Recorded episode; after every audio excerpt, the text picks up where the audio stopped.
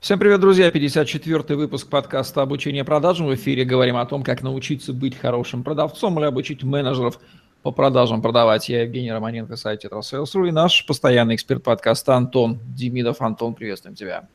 Привет, Жень, привет, дорогие друзья. Антон Демидов – серийный предприниматель, независимый эксперт по продажам и маркетингу, бизнес-тренер, учитель Ассоциации бизнес-экспертов «Феномен», идеолог и основатель школы успешного менеджера, сторонник обучения по индивидуальным программам. В продажах более 14 лет, обучил продажам на своих тренингах более 2,5 тысяч человек. Антон, бывают ли такие ситуации в жизни, когда отдел продаж вдруг раз и перестает продавать, ну как будто у него топливо в баке закончилось, вот прям так под ноль или по такой неприличный минус, и владелец хватается за голову, что делать? А, ситуация достаточно распространенная достаточно масштабная, повсеместная, и она повторяется с завидной регулярностью через определенный промежуток времени. А, первый свой бизнес, рекламное агентство, ну, полноценный большой бизнес с сотрудниками у меня появился ну, уже 10 лет назад, получается. А, и э, там я впервые это то есть а, вы вкладываете в развитие своего бизнеса силы, ресурсы, выстраиваете, подбираете персонал, адаптируете бизнес под а, современные реалии рынка. Бизнес начинает приносить плоды, бизнес начинает работать.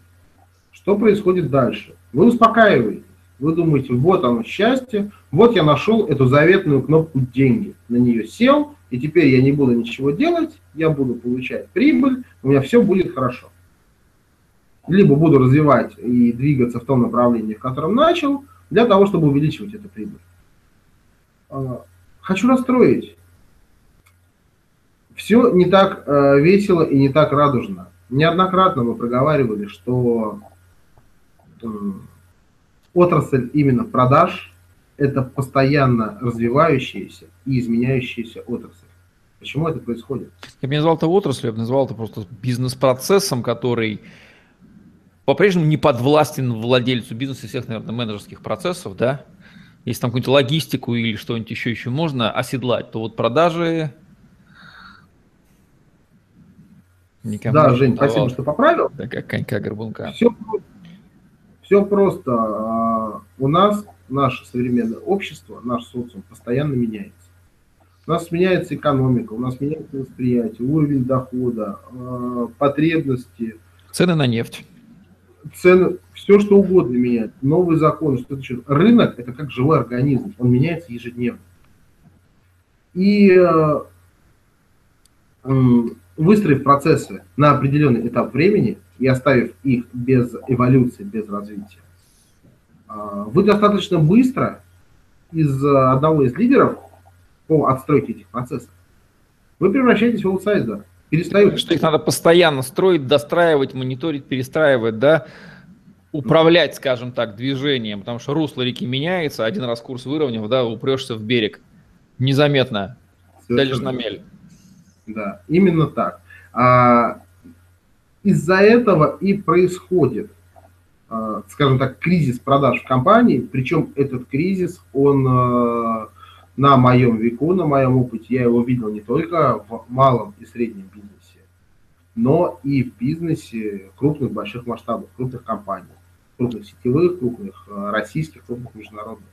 То есть это, это столкновение старых стандартов работы, старых привычек работы с новой изменившейся реальностью. И проявляется оно в том, что мы плыли, плыли, плыли, под килем было 10 футов, потом бац, вдруг почему-то мы сели на мели и не заметили как. Потому что русло реки изменилось, а мы этого не видели, плыли в том направлении. Вот так вот это, да? От этого продажи проседают. Не от того, что вдруг менеджеры там стали и плюнули в один прекрасный момент и обленились. Нет, они же продолжают работать.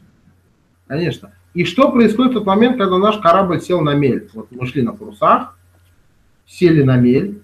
Что происходит в этот момент? Буду говорить сейчас. Э, Афоризмами, не афоризмами. Так, давай немножко уточним. Я правильно понимаю, что показатели работы, те, которые мы можем контролировать, то есть та же самая ежедневная активность, она осталась той же самой? Ведь если она, например, тоже прекратилась, менеджер расслабился, тогда понятно, скорее всего, причина в падении активности. Но мы, наверное, говорим о ситуации, когда активность поддерживается та же, по счетчикам mm-hmm. это видно, а вот объем да. продаж валится, да? И мы не понимаем, почему. Мы говорим о ситуации, когда внедрены все процессы, механизмы, которые мы проговаривали а, в наших предыдущих выпусках, подка выпусках подкаста, а, о том, что вот у нас все настроено, у нас отличный коллектив, замотивирован, обучен, все нормально, но продажи почему-то не растут, а падают. А, что происходит? Мы сели на мель, вместо того, чтобы повернуть парус, поплыть в другую сторону, мы достаем весла. Начинаем махать утроенной силой. Начинаем с утроенной силой грести, засаживая себя еще глубже в землю. А, Понятно. Самая распространенная ошибка, почему это происходит? В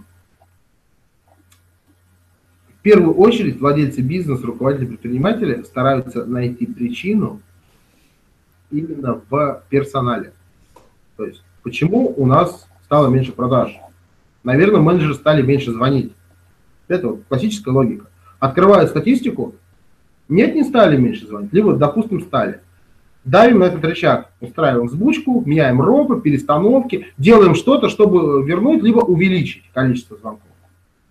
Хорошо, не помогло. Начинаем смотреть дальше. А, если дело не в количестве звонков, значит в их качестве начинаем анализировать э, то, что они говорят, слушать телефонные звонки, устраивать какие-то, э, ну, брать тайных покупателей, то есть э, включаем так называемые антикризисные меры.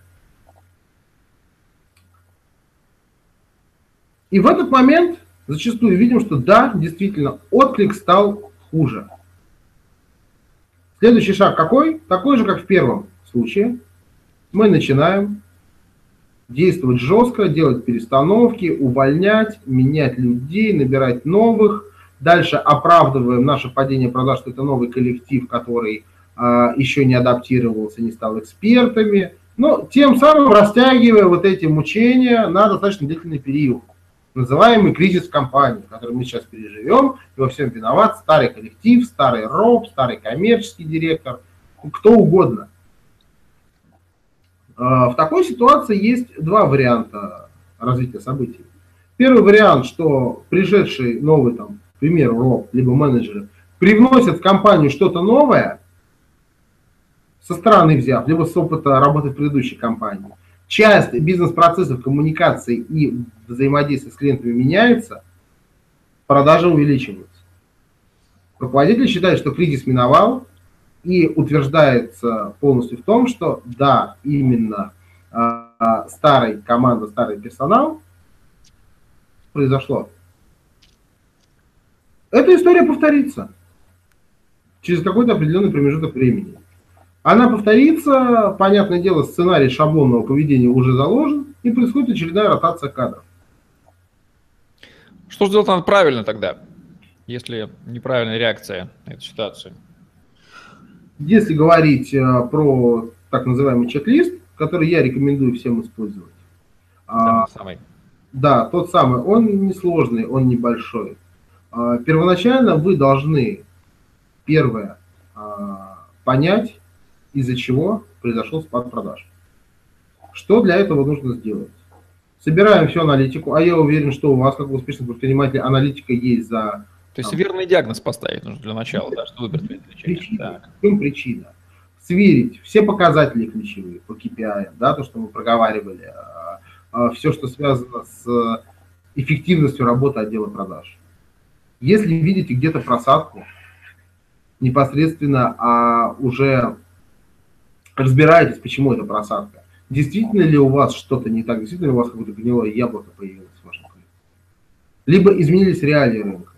Посмотрите, что предлагают конкуренты. Может быть, конкуренты нашли э, способ минимизировать затраты и, э, к примеру, сделали цену на 30-40% ниже вашей.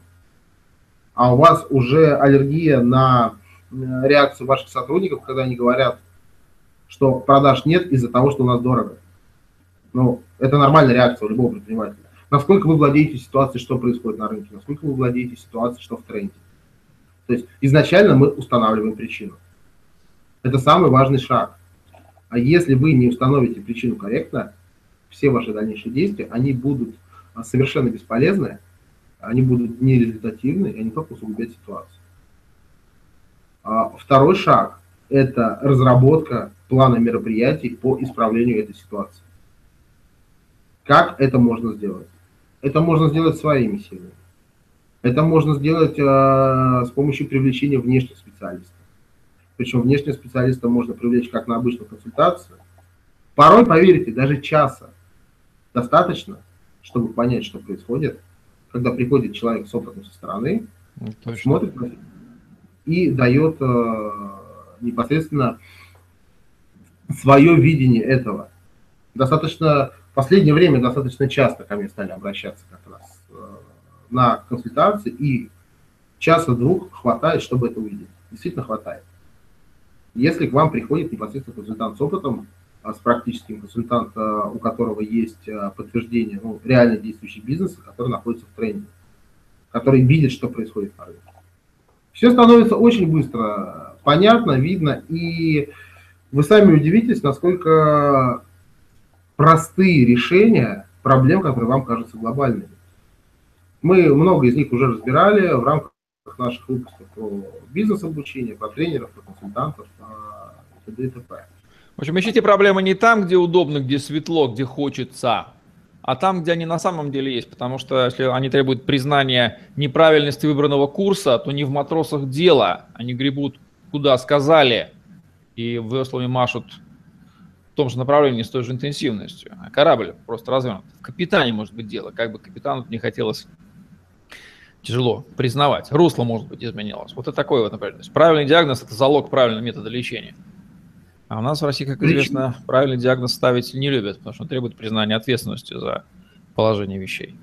Ищем. Причем я бы рекомендовал даже на этапе э, выявления причины привлекать консультанта. И не одного. Трех-пяти. Ну, да. сейчас, сейчас поясню почему. Многие считают, что достаточно пригласить какую-нибудь звезду российского величины, ну, крайне известного человека, ну, не буду приводить фамилии сейчас, ну, где там, час консультации стоит там 30-50 тысяч рублей. Такое понятие, как человеческий фактор. Его не отменяет никто, и консультанты в том числе. А, гораздо более рационально, а, финансово, э, экономически оправданно и менее рисково это пригласить трех-пяти консультантов средней ценовой категории. Под средней ценовой категории, если говорить про Петербург, я подразумеваю стоимость э, часа консультации от, 7 до, от 5 до 10 тысяч рублей в этом диапазоне. То есть э, и собрать картину от них, и уже понять общую температуру, скажем так, по больнице.